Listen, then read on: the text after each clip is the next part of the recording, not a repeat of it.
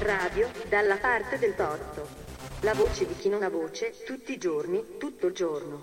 Su www.dallapartedeltorto.org.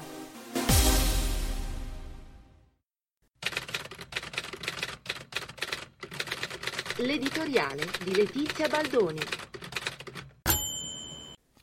La creatività di certe aziende supera ogni confine quando l'idea della violenza viene utilizzata come una geniale trovata pubblicitaria, dove la disgregazione della convivenza tra le persone diventa facile ironia e veicolo di messaggi pericolosi, come quello dell'istigazione alla sopraffazione dell'individuo sull'individuo.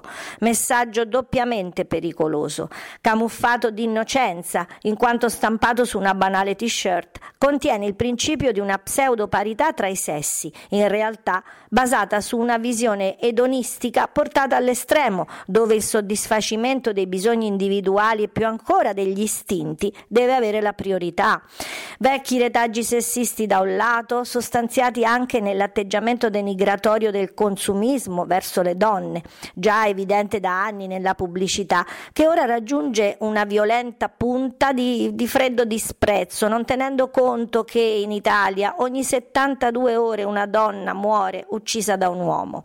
D'altro canto, l'istigazione alla violenza incrocia e supera quella di genere e anche le magliette rosa, chissà perché a questo punto mantenere proprio quel colore, si tingono di rosso, rappresentando la rapida eliminazione dell'uomo.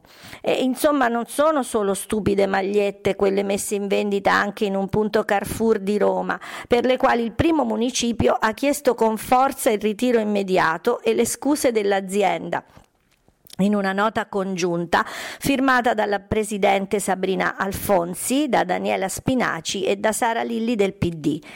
Che l'azienda ora strombazzi ufficialmente la sua pubblica ammenda dicendo di considerare quel prodotto un errore di fornitura di cui si erano accorti mesi fa provvedendo al suo ritiro non basta, anzi rende la cosa più grave.